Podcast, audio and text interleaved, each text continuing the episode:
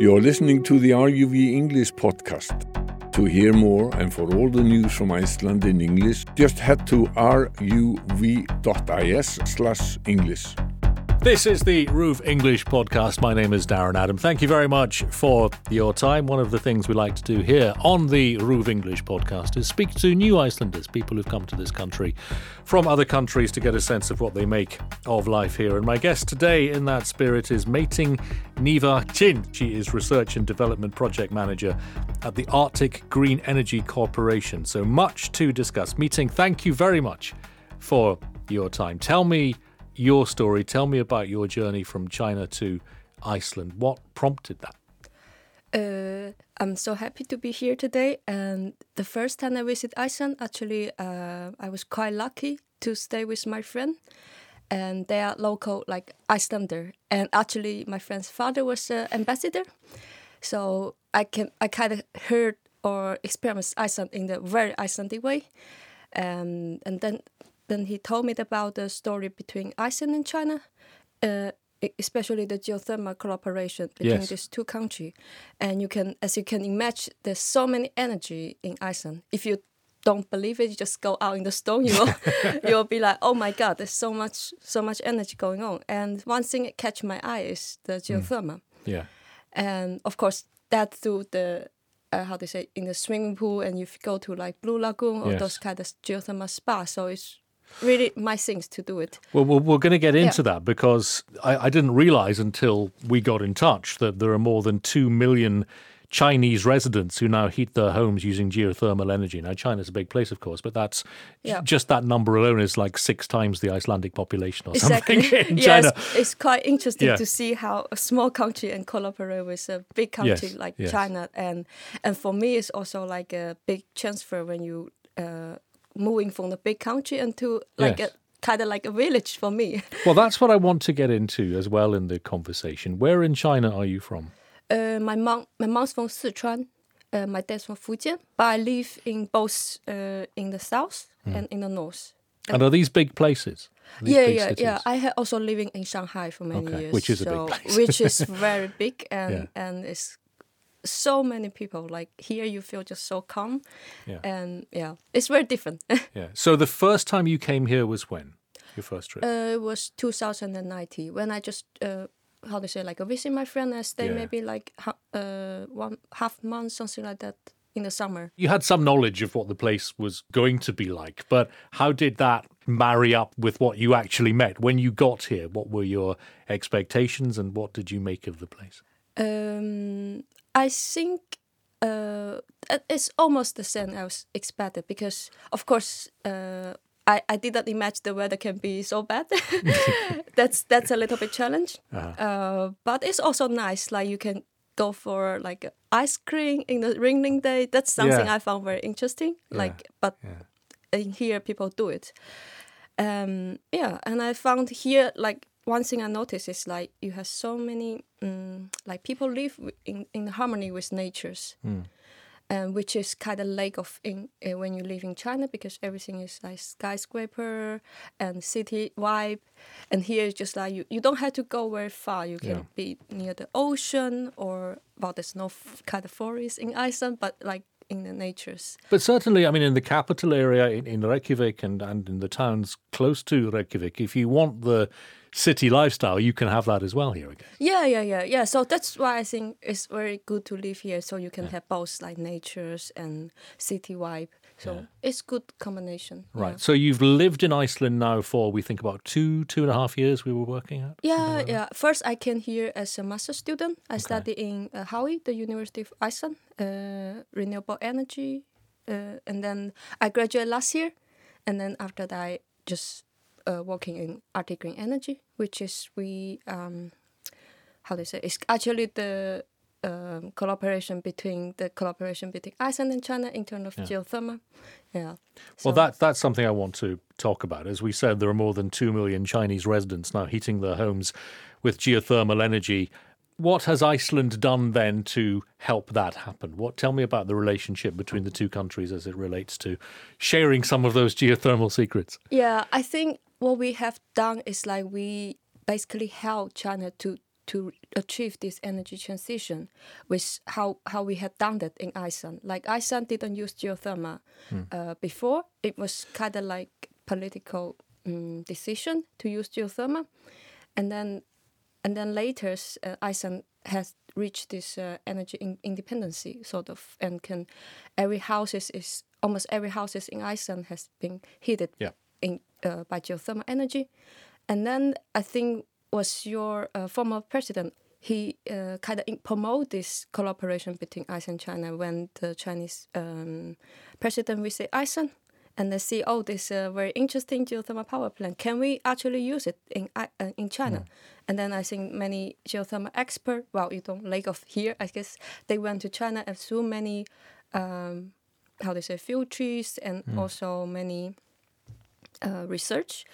And also, I think there's also push on the political level to actually make this happen hmm. because it, it's a new new things. And how can they, how can they actually realize this? Is geothermal energy equally available everywhere, or are there some places where there is more of it? Now, obviously, Iceland is in a very Yeah. geologically So interesting active- place. Yeah, yeah. Iceland is very lucky to be in the right spot Yeah. and, and also had the water to deliver the heat.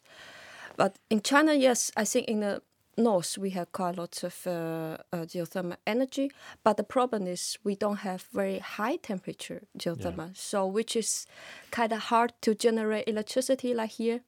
But it's ideal for uh, district heating. So that's why I think it's a brilliant solution that Iceland bring this um, di- geothermal district heating system or this kind of uh, technology to China. And we collaborate with uh, the biggest company, uh, oil company in China, Sinopec.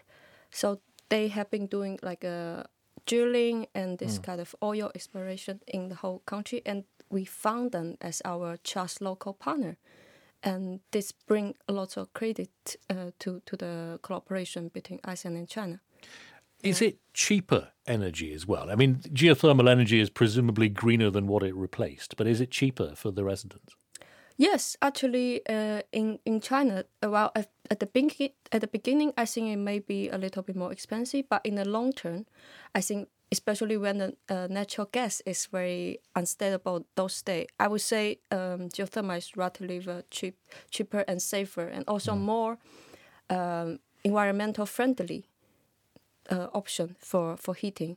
Uh, as I remember, because I lived four years in the north of China, in Harbin, and I remember we had to wear a mask Yes. even in winters because we use coal or uh, natural gas for, for heating and it was like the air quality was so bad and sometimes i cannot go out because it was too many smoke and yeah and i'm happy that we are bringing this geothermal heating which can really benefit the local people and saving life Well, as the research and development project manager for the Arctic Green Energy Corporation, how do you feel about the use that China certainly has traditionally made and, and still to a large extent makes of fossil fuels? well i think in the long term we have to uh, how to say how to transfer to more renewable energy no matter it's wind or solar or geothermal or whatever else. I think um, now all human being the development like energy is the, the foundation of human development. And in china of course we have a lot of uh, um, how do you say we had used uh, fossil fuel for a long history. And we quite quite depending on it but i think now the government is also uh, pushing to use re- renewable energy Yeah.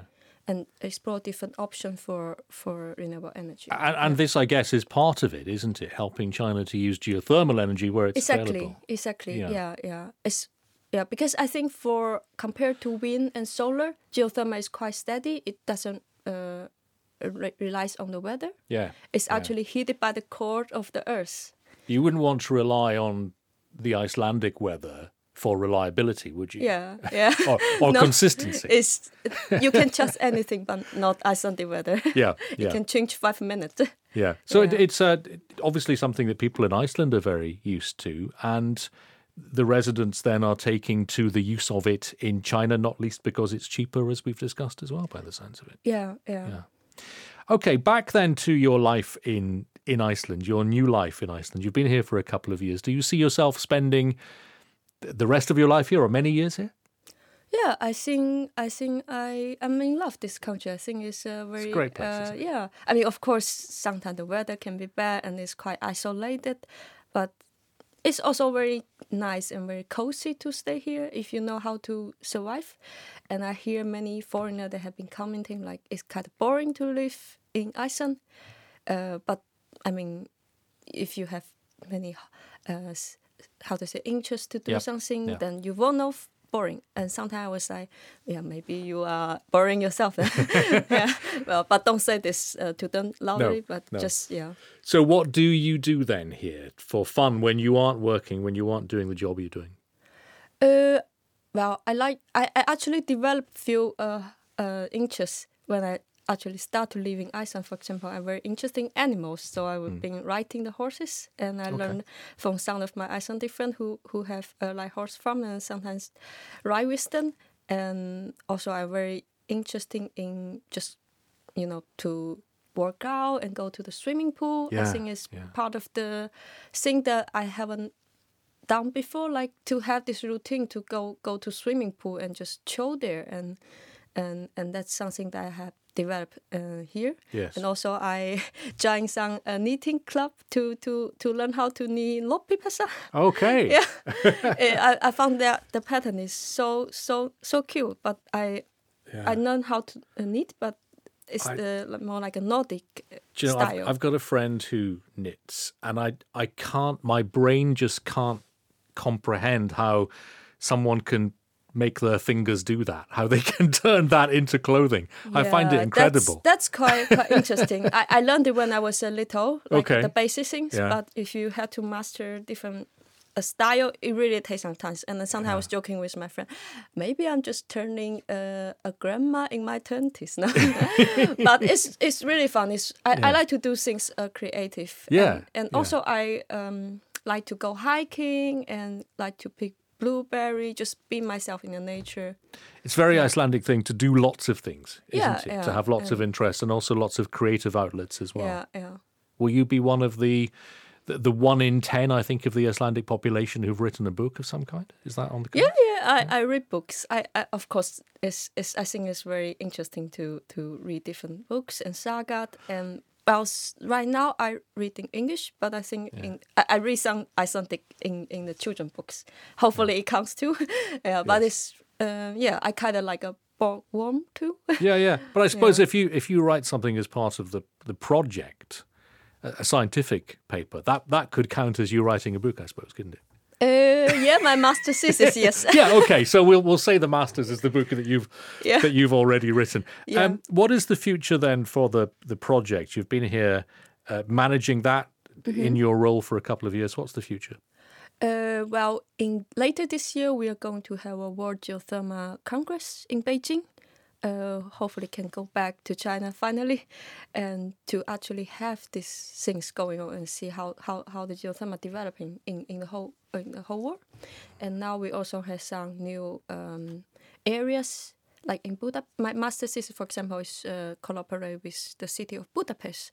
So we are also f- bringing this geothermal heating, district heating to Europe. So that's something uh, I have been doing in my work too, uh, to like in promote geothermal district heating, especially the Icelandic geothermal uh, heating to Europe, like in Germany, in Budapest, and hopefully in Poland, yeah, in other countries too. Yeah. It is odd that it isn't made use of everywhere that it's possible to make use of it because it is ultimately virtually entirely renewable. I mean, you know, the Earth will stop spinning at some point in a, in many billions of years. Hopefully, But- hopefully, yeah, long, long but you know, yeah. until until that happens, there's going to be geothermal energy available in areas where it's available. It makes absolute sense for it to be used, doesn't it?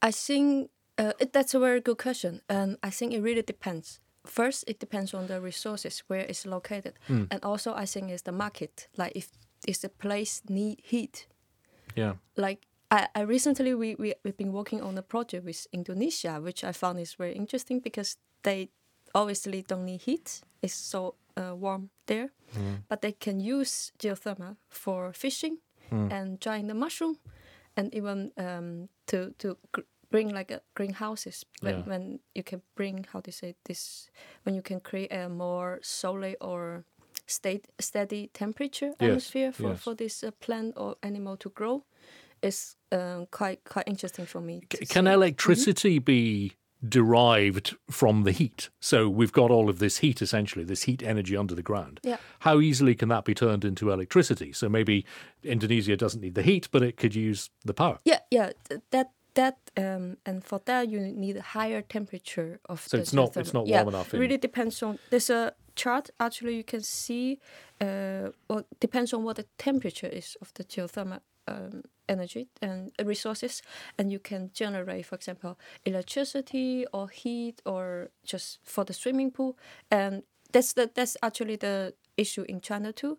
Like we don't have very high temperature uh, geothermal resources in, in many places, but we do what we do have is like a medium or to low temperature geothermal resources, which is um, ideally for district heating. You know. Okay. Something else I just wanted to mention because Yeah. when you got in touch with me, you mentioned your love of Icelandic music Oh yeah. and you have quite a few favorites. You say that you can sing in Icelandic rather better than you can speak in Icelandic. Yeah, I'm not going to ask you for a demonstration. yeah, yeah. I, then I had to bring my guitar. No, okay. So what do you listen to? uh, I listen to a lot of Bries songs, and I was quite uh, active in the Iceland A- uh, Airway Music Festival. Ah, and, yes, and yes. I was actually a volunteer there. We spoke to the festival director Ah, about okay. this year's Airwaves, and he said that, yeah, a lot of people enjoy volunteering at Airwaves. Yeah, yeah. It's like the best way to actually uh, to to join this big party, right? And and I think uh, for me, I listen to Icelandic music when I, but just accidentally. Uh, maybe when I was seventy or fifty, and I was Yeah. like, "Oh, what, what what language is this? Is sounds interesting." Is uh, I remember the the music. The musician was Pascal Pinon, um, and now she's known as JFDR. I, I actually saw her this year in just in front of me in Airway. I was like, wow, that's like a childhood come true. So, so again, music was a way into Icelandic for you. I don't know whether you heard we had uh, a guest on the podcast recently, a Polish poet, Yeah. Jakub Stachowiak, Yeah. uh, who's been in Iceland for seven years, who writes poetry, in Poetry, yeah. Icelandic. But he said his first ever exposure to the language was the Björk album Gling-Gló, which is Oh, all in okay. Icelandic. Yeah, yeah. When, when he was a kid, his dad played it to him, and he said, "What is that? what, what are these strange sounds?" yeah, yeah, I, I heard of that too. Like Yeah, yeah. I I, think we have similar like uh, experiments when we how how do we attach to Icelandic uh, the country, you know, or the culture. And I think music really play a big role Mm. in how how do we know about this country. Of course, now if you, I actually did one very funny uh, experiments. Uh, so I interview people in in the street in China. So I asked them, what do you think of Iceland? Or, or first, do you know about Iceland? And now they actually many people like changing the uh, image of Iceland. is like, Yeah. oh, it's very popular for Chinese tourists, and then they- they mention also about the Icelandic football. Okay. yeah, yeah, yeah, yeah. And it is popular for Chinese tourists as a destination, isn't it? I think it's just very funny to uh, for them to know like such a small um, country.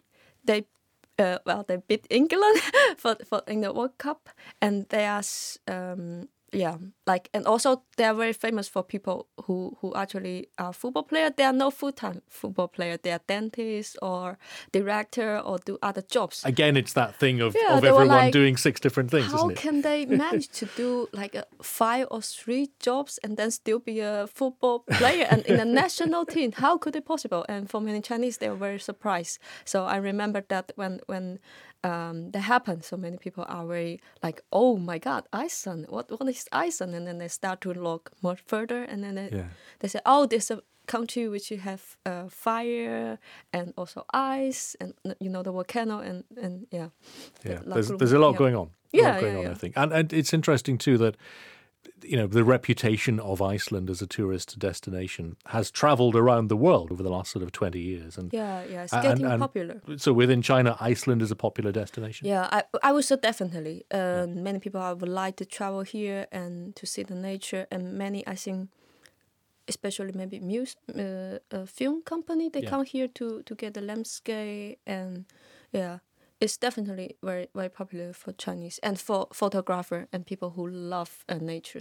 Oh, indeed. And and also like you can see the landscape is like uh, no like on Earth. It's kind of like in on Mars or or somewhere else. Yeah. So it's very unique. Yeah. First time when we first came, the first bit of Iceland that people see, usually, unless they get the ferry, is going to be from Keflavik into Reykjavik and, and Yeah, Reykjanesbraut. And I remember seeing that for the first time and thinking exactly that, that it doesn't look like anywhere else I've ever been. yeah. But you very quickly realize that there is so much more beyond that. And I think a lot of tourists, maybe maybe not so much these days, but a lot of tourists would only ever have seen the mm-hmm. road between Keflavik and Reykjavik. It's dramatic and it's otherworldly. You don't really get a sense of the rest of Iceland from it, do you? Every every place had their you how do you say uniqueness u- uniqueness to to offer. Yeah. yeah, Yeah, in, in Iceland. So if you only um, see a couple of it to recollect, I think uh, for me, I usually well the first time maybe I see now I just sleep through this uh, this uh, forty minute or thirty minute drive. yeah. Yeah. Yeah. Well, I, I don't because I'm driving, but I take I take the point. It can be a bit. Uh, Yeah. Yeah. You get a sense that you know more excitement awaits. I suppose. Yeah, but I think after living here like uh, about two or three years, I would say I, I also realized there's something very interesting changing in me. For example, I remember the first year in the winter here, Hmm. I I was so exciting to see the Northern Light. I, I will I would just stay up to wait for the Northern Light. Go to the I, I used to live in uh, near Vesturbær, so I usually go to the ocean there and just. Yeah. Wait there in the cold like one hour, thirty minutes, and and nobody can stop me. This kind of attitude, and just yeah. to see the northern light. And now I'm just like, yeah, okay, northern light, Northern beautiful. Lights, yeah, yeah, I, I'm going to sleep. Do you know we've? Here's the thing. I've been here, or we've been here for about six weeks, living here now. Yeah. Obviously, having been in Iceland many, many, many, many times before, I've seen the Northern Lights twice, but not in Iceland yet. I've seen them in Oh. Greenland, Greenland, okay. and I've seen them in the north of Scotland when they came particularly far south. But I've been asleep at night. yeah, yeah, yeah. Maybe that's why. But I have yet to see them this winter. Put it that way in Iceland. I have seen many times. I don't Yeah. know. Now I moved to a like an apartment. I can basically sit there in my bathroom. okay. so so I was like, yeah, that's uh, nice. Yeah, yeah, so I don't yeah. have to go out so uh, like so far or so cold, in, shaking in the cold, and just wait for I it. think there. I mean, there is too much light, of course, in the center of any city, uh, the center of any town. You But when it's very strong, you can still see it. Like one day, I think around ten o'clock, I just went uh, back from work class and I saw them. Like it was so strong. Yeah. well, I'm Sometimes you had to be lucky. Some sometimes the northern night is very tricky. I'm going to get up earlier or stay up later then, just to. yeah, I think stay out later maybe is better. Yeah. Meiting, thank you so much for your time. It's been great to meet you today. It's Meiting Nevæh Qin, Research and Development Project Manager at the Arctic Green Energy Corporation. Thank you very much for your time. Thank you for Thank being my new. Icelander. We'll Yeah. talk again perhaps on the RÚV English podcast. Yes. That would be Yeah. fantastic. This is the RÚV English podcast. Get in touch anytime by email. The address is english at ruv.is. You are listening to the RÚV English podcast. To hear more and for all the news from Iceland in English, just head to ruv.is/english.